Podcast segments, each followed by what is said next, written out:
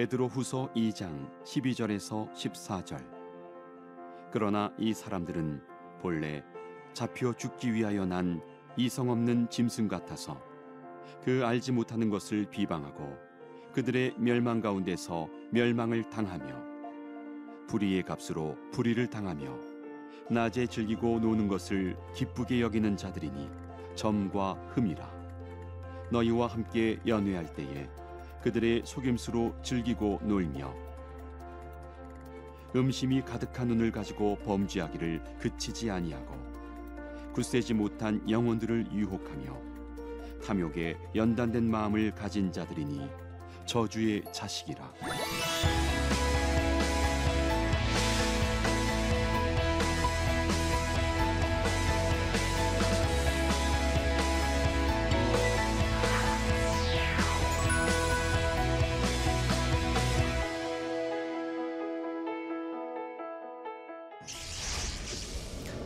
안녕하세요 시청자 여러분 반갑습니다. 침례신학대학교에서 신약학을 강의하고 있는 신인철 교수입니다. 여러분과 함께 베드로 전후서를 지금 공부하고 있는데 오늘은 7주차 강의를 시작하도록 하겠습니다. 7주차 강의는 거짓 교사들의 멸망케 하는 거짓 지식이라고 그렇게 제목을 정해봤습니다. 오늘 이 제목에 보니까 거짓이라는 단어가 두 번 나타나고 있는데 이단들이 가지고 있는 특성 중에 하나가 바로 거짓을 말하는 것입니다. 이런 거짓된 가르침을 행하고 있는 사람들의 마지막이 어떻게 되어지는지 종말이 어떻게 되어지는지를 베드로 후서 2장에서 설명해 놓았습니다. 그 내용을 여러분과 함께 지금 살펴보도록 그렇게 하겠습니다. 자, 오늘의 포인트인데 오늘의 강의 포인트를 세 가지로 한번 잡아봤습니다. 첫 번째는 베드로 후서에서 나타난 거짓 교사의 정체에 관해서 우리가 한번 살펴봐야 될 것이다. 이단적인 가르침을 행하고 있는 사람들이 어떤 잘못된 모습을 가지고 있는지를 살펴본다면 그들이 어떤 정체를 가지고 있는 정체성이 있는 사람인지를 확인할 수가 있을 것입니다. 그리고 두 번째 우리가 관심을 가져야 될 것은 이단의 마지막이라고 그렇게 정해봤습니다. 이단의 마지막이라는 것은 이단은 결국은 사라진다는 것을 의미하고 있습니다. 그리고 세 번째는 하나님의 심판에 관해서 여러분에게 말씀을 드리고 싶습니다. 이단들의 가르침이 계속 성성장구하는 것 같고 이기는 것처럼 생각되어지지만 사실은 하나님의 심판이 그들을 준비하고 있다는 것을 기억하는 것이 좋을 것 같습니다. 자, 베드로 후서 2장에 대한 서론 부분인데 과연 그러면 베드로 후서 2장은 어떤 내용들을 담고 있는가에 대한 것들을 한번 여러분에게 말씀을 드리도록 하겠습니다. 자, 계승해야 되는 사도들의 전성을 여기서도 강조하고 있습니다. 그만큼 지금 베드로 후서에서 강조하고 있는 것은 사도들이 이미 가르쳐 준 지식 자체를 잘 기억나고 전승하는 신앙생활을 해야 될 필요성을 강조하고 있는 것이죠. 잘못된 이단을 따르면 필연적으로 멸망하게 되어진다. 그래서 멸망한다는 것은 구원을 얻지 못한다는 것으로도 생각을 해볼 수가 있겠죠. 그래서 이단적인 잘못된 가르침을 쫓지 아니하고 복음의 진리, 사도들이 가르쳐 준 복음을 잘 준수하고 지켜나가는 것이 중요함을 강조하고 있는 게 이장의 내용입니다. 세 번째 그리스도를 알았음에도 배신하면 큰 심판을 피할 수 없을 것이라고 말합니다. 그리스도를 알았다는 표현을 통하여 보아서는 아마 근면적인 경고라고 볼 수 있는데 그들이 배신하게 되어지면 큰 심판을 피할 수 없다고 이야기하고 있죠. 그래서 거짓 교사들의 유혹이나 가르침에 현혹되고 있는 성도들에게 그것에 현혹되지 아니하고 진리를 잘 지키고 올바른 신앙생활을 할 것을 건면하는 내용으로 볼 수가 있습니다. 베드로 후서가 가지고 있는 또 하나의 아주 중요한 특성이라고 말할 수 있는 부분은 유다스의 내용과 배열이 비슷하다고 그렇게 말하고 있습니다. 자, 그 배열이 비슷한 것 중에는 외경이 인용되어졌다. 모세의 성층기라든지 에녹이라든지 이런 부분들이 지금 베드로 후서 2장과 유다서에도 인용되어졌다는 내용이 등장하고 있습니다. 그리고 베드로후서 2장에서 강조하고 있는 내용 중에는 하나님의 심판을 강조하고 있습니다. 하나님의 심판을 강조하지만 이 강조가 가지고 있는 심판의 의미는 엄밀하게 따진다면 겉면의 목적을 가지고 있는 것입니다.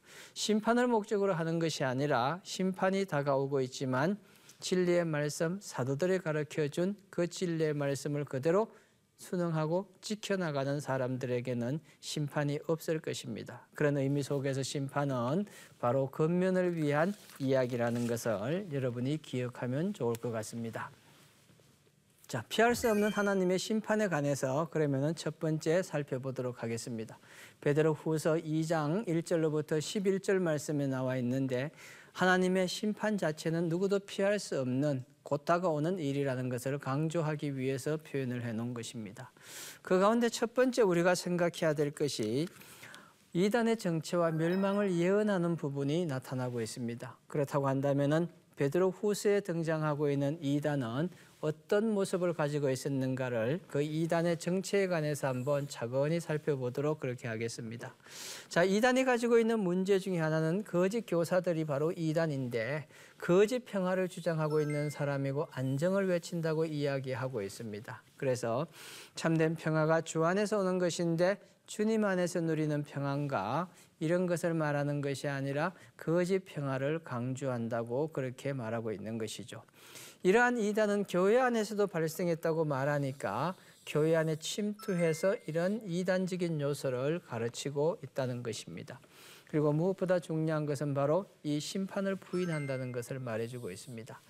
여러분 여기서 말하고 있는 심판을 부인한다는 것은 어떤 의미를 가지고 있습니까?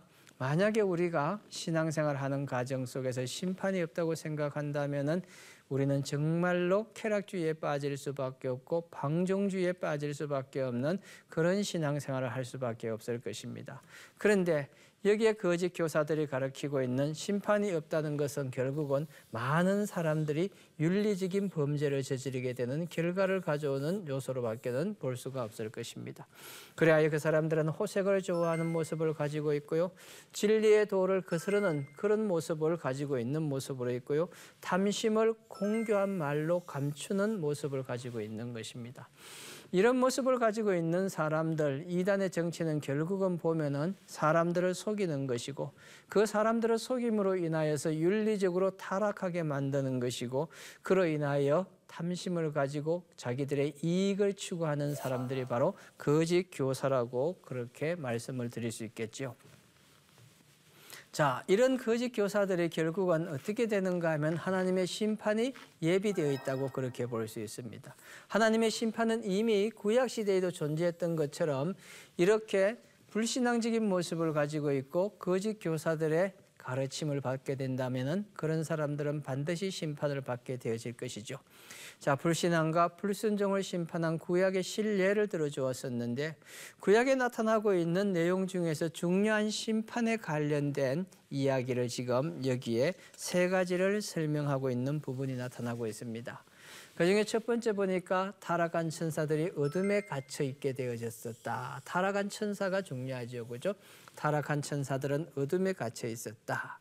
여기에 어둠에 갇혔다는 것은 구약적인 개념에서 본다고 하면은 아마 지옥적인 곳에 지옥에 갇힌 곳이라고 그렇게 볼 수도 있을 것 같습니다. 그 다음에 두 번째 이 심판에 대한 예정을 들어주었는데 노아의 식구 외에 모든 사람이 멸망하게 되어진다는 것을 말하고 있는 것이죠. 노아의 시대에도 사실은 사람들이 하나님의 심판에 관해서 노아가 많은 부분에 관해서 말을 했습니다. 하나님이 심판이 있을 것이라는 말을 수없이 많이 했지만 사람들은 그것을 듣지 아니하고 멸망은 없을 것이라 심판은 없을 것이라고 그렇게 말했는데 노아의 심판의 홍수의 심판이 있었던 것을 말해주고 있습니다. 소돔과 고모라도 마찬가지로 수없이 많은 사람들이 먹고 마시면서 즐기고 쾌락을 누리는 삶을 살았었는데 그들도 결국은 하나님의 심판을 받게 되는 결과를 가져왔다는 것을 말합니다.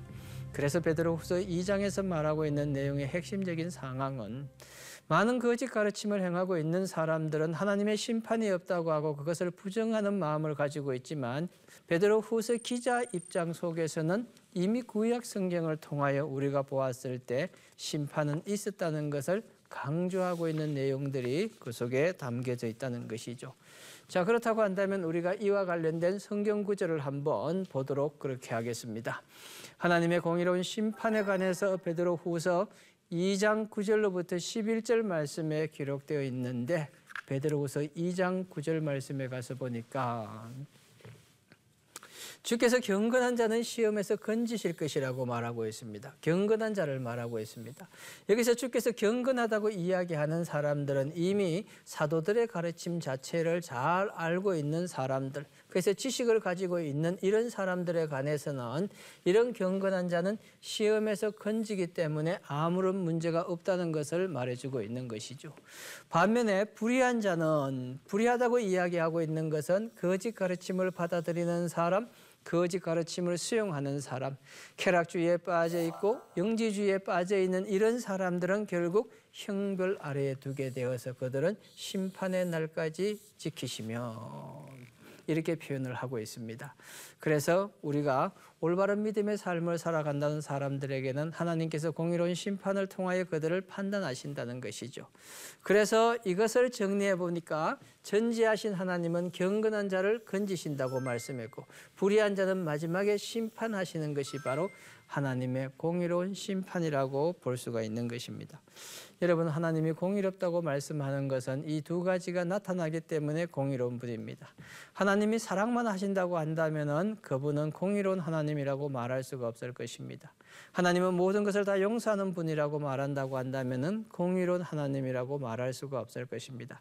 그런데 베드로 후서에서 하나님은 공의로우신 분이기 때문에 성실한 사람, 경건한 사람들에게는 그들을 건져주시는 역사가 있는 것이고 불의한 자들에게는 심판으로 나타나신다고 말씀하셨기 때문에 바로 하나님은 공의로운 심판을 하시는 분이라고 설명하고 있습니다.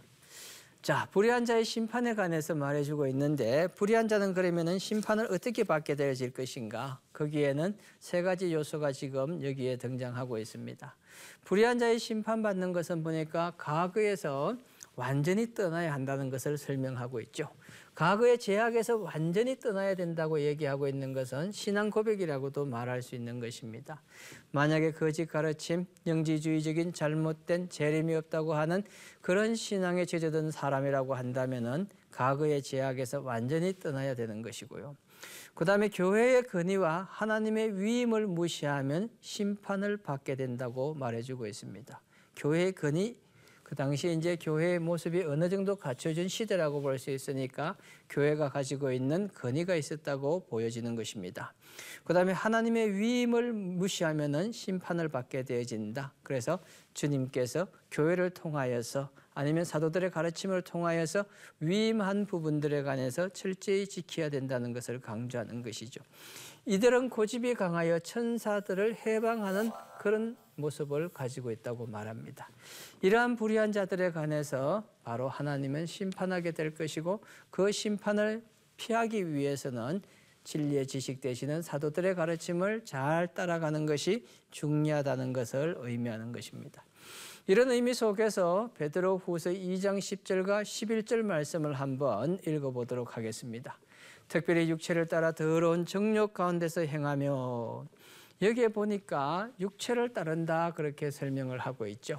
특별히 육체를 따랐다 얘기했을 때 더러운 정욕이란 것이 바로 결국은 영지주의적인 생각을 가지고 있는 사람, 영만 중요하고 육체는 중요하지 않다고 생각하는 사람, 그래서 육체를 가지고 쾌락주의에 빠지고 방종에 빠져 있는 사람들, 그런 방종이 바로 더러운 정욕 가운데서 행한 사람들이고, 주관하는 이를 멸시하는 자들에게는 형별할 줄 아시느니라.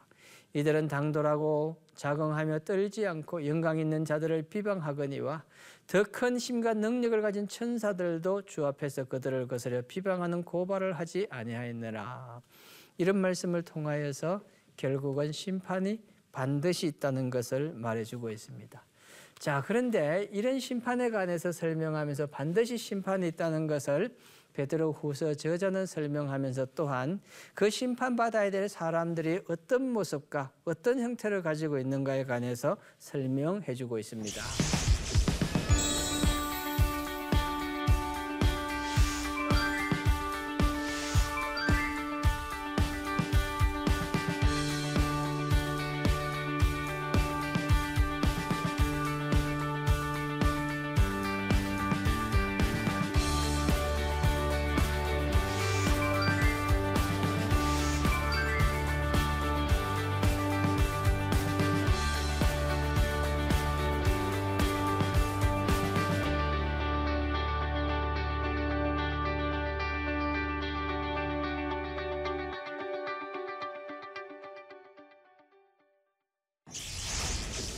그들을 향하여 거짓 교사들을 향하여 이성 없는 짐승 같은 자들이라고 말하고 있습니다.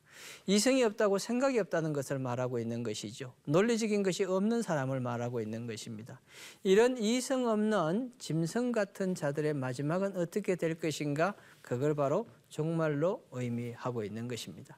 그래서 베드로 후서 2장 12절 말씀에 가서 보니까 이 사람들은 본래 잡혀 죽기 위하여 난 이성 없는 짐승 같아서 이성 없는 짐승이라는 것은 사실은 사람에게 잡혀 죽을 수밖에 없는 그런 존재라는 것을 말해주고 있는 것이죠.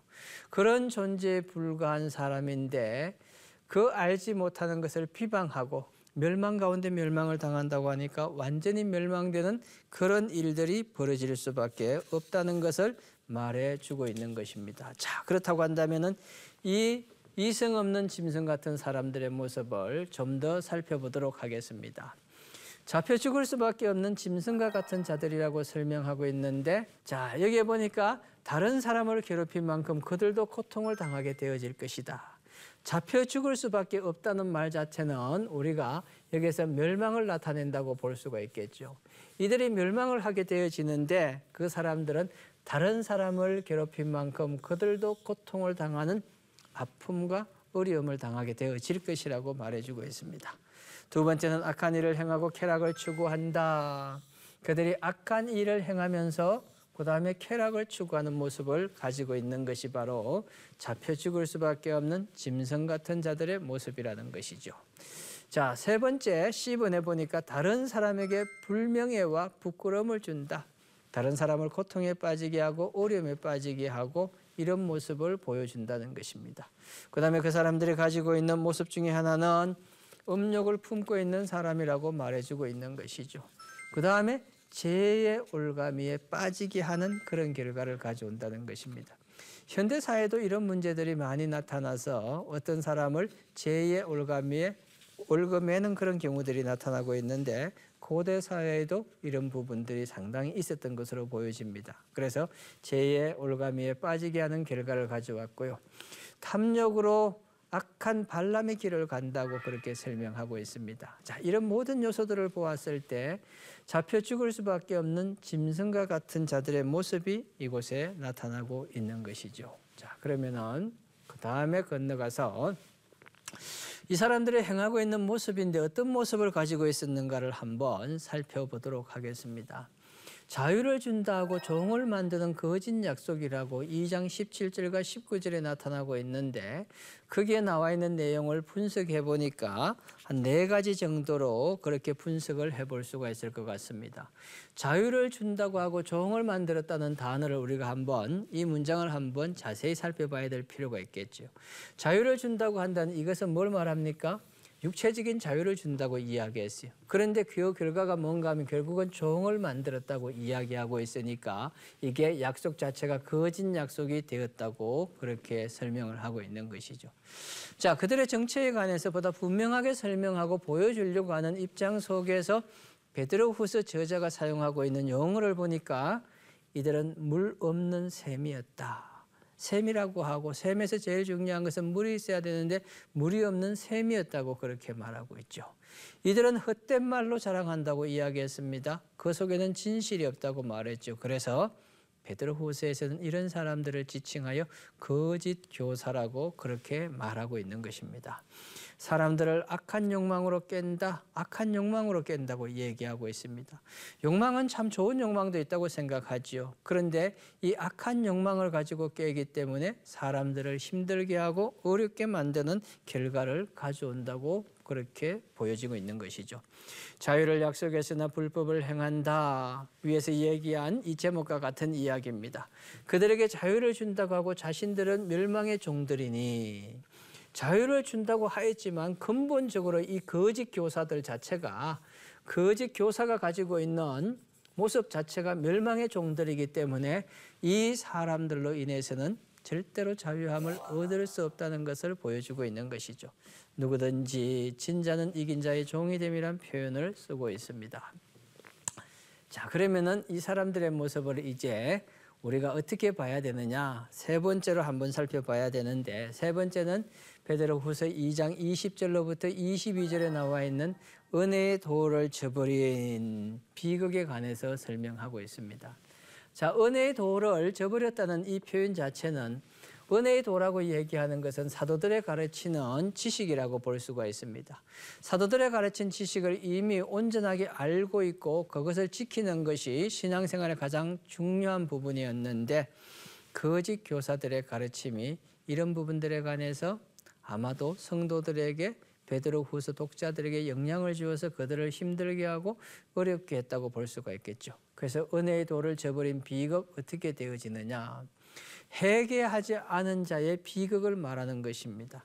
결국 여기 회개라는 단어가 등장하고 있다는 것은 근면적인 의미를 가지고 있는 것이죠.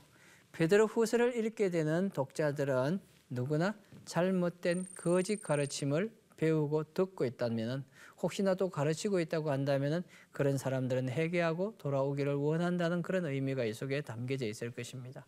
그래서 회개의 결과는 죄에서 은혜로 건너온다. 죄에서 은혜로 건너온다는 것은 자유를 이야기하고 방종하고 정욕에 음욕에 빠져 있던 사람들이 은혜의 자리로 돌아오는 것이고 죽음에서 생명을 얻는다는 것은 영원한 나라에 대한 확신을 얻을 수 있는 영원한 나라에 들어가게 되는 축복을 누릴 수 있다는 것을 말하는 것이죠. 어둠에서 빛으로 나온다는 것은 이게 1세기에 가지고 있던 아마 신앙 사상 또 이 헬라 사상 중에서 따온 것으로 그렇게 생각이 되어집니다. 빛과 어둠을 비교하면서 요한복음에서 이야기한 것처럼 빛의 자녀라고 빛에 속한 사람이라고 표현을 하고 있죠. 어둠에 속해 있는 사람은 죄악에 속해 있는 사람이라고 그렇게 표현을 하고 있습니다. 그래서 은혜의 도를 저버린 비극 그 사람들은 회개하지 않았기 때문에 이런 비극을 당하기 때문에 회개를 촉구하고 있는 내용입니다. 자, 그래서 이걸 정리를 해보니까요. 의의 도를 알고도 거룩한 명령을 저버린 결과에 대한 비유를 설명하고 있습니다. 의의 도를 알고도 거룩한 명령을 저버렸다고 이야기했습니다. 이 의의 명령을 거룩한 명령을 저버린 결과는 결국은 비유로 설명했는데 어떤 비유가 나와 있는가 하면은 두 개의 비유가 나와 있는데 두 개의 비유 다가 짐승과 관련되어 있습니다. 그래서 제가 제목을 뽑을 때 짐승 같은 이성 없는 짐승 같은 이런 표현을 쓰게 되어진 것입니다. 자, 거기에 보니까 개가 토한 것을 먹는다. 개가 토한 것을 먹는다는 것은 반복적으로 자기가 잘못하고 있는 부분들에 관해서 반복한다는 그런 의미를 가지고 있는 것이죠. 그 다음에 돼지가 씻지, 어, 씻었다가 다시 진흙탕에 들어간다는 것을 설명하고 있는 부분이 여기에 등장하고 있습니다. 돼지가 씻었다가 다시 진흙탕에 들어가서 뒹군다는 것도 결국은 원래의 자기의 죄를 지었던 부분에서 회개하지 아니하고 원래의 모습으로 다시 돌아간다는 그런 반복적인 의미를 가지고 있는 것을 볼 수가 있습니다. 자, 그런데 이들이 가지고 있는 이런 모습들에 관해서 베드로후서 저자가 가지고 있는 생각은 이들은 짐승과 같이 되어짐을 설명하고 있는 것입니다. 자, 짐승과 같이 되어졌다고 하는 것은 이성을 판단을 잃어버렸다는 그런 의미를 가지고 있습니다. 자, 그렇다고 한다면은 이제 오늘 우리가 살펴본 내용들에 관해서 한번 정의를 정리를 해볼 수 있는 해보는 그런 시간을 가졌으면 좋겠습니다. 자, 오늘의 적용에서 세 가지를 살펴봐야 되는데 이 세 가지 내용을 한번 우리가 첫 번째부터 살펴보도록 하겠습니다. 이단 사상과 불경건한 삶의 관계를 통해 이단을 구분해 보자. 신약 성경에서 많은 부분들이 나타나고 있지만 특히나 베드로 후서 2장에서 강조하고 있는 내용이 바로 이단에 대한 내용이기 때문에 우리가 베드로 후서 2장을 읽는 과정 속에서 이단들의 정체와 이단들의 모습을 확인하고 우리의 현실 생활 속에서 삶 속에서 그런 모습을 가지고 있는 이단이 교리적이면서도 삶이 따르지 않는 불경건한 모습을 가지고 있는 이단이란 것을 꼭 알고 우리의 삶에 적용해야 될 것입니다. 두 번째는 성도는 은혜의 삶을 살아야 한다는 것을 강조하고 있습니다.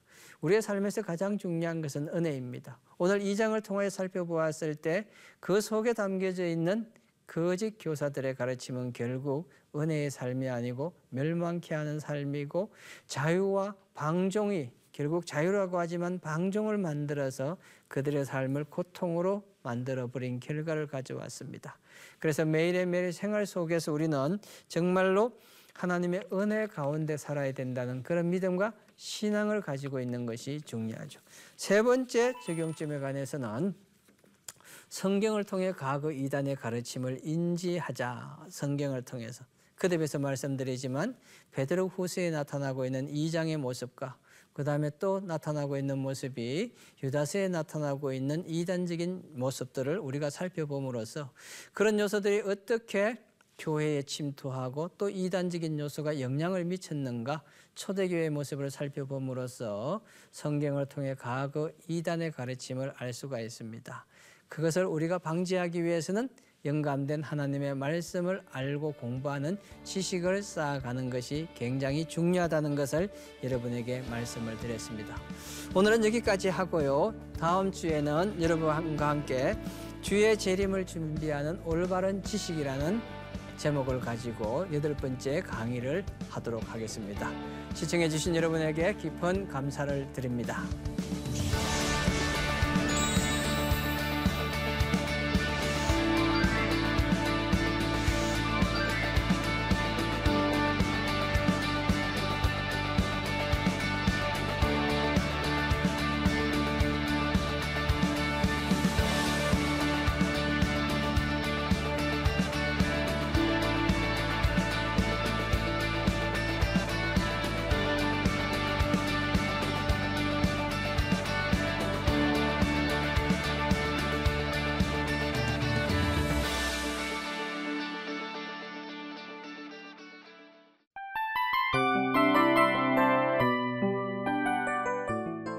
이 프로그램은 청취자 여러분의 소중한 후원으로 제작됩니다.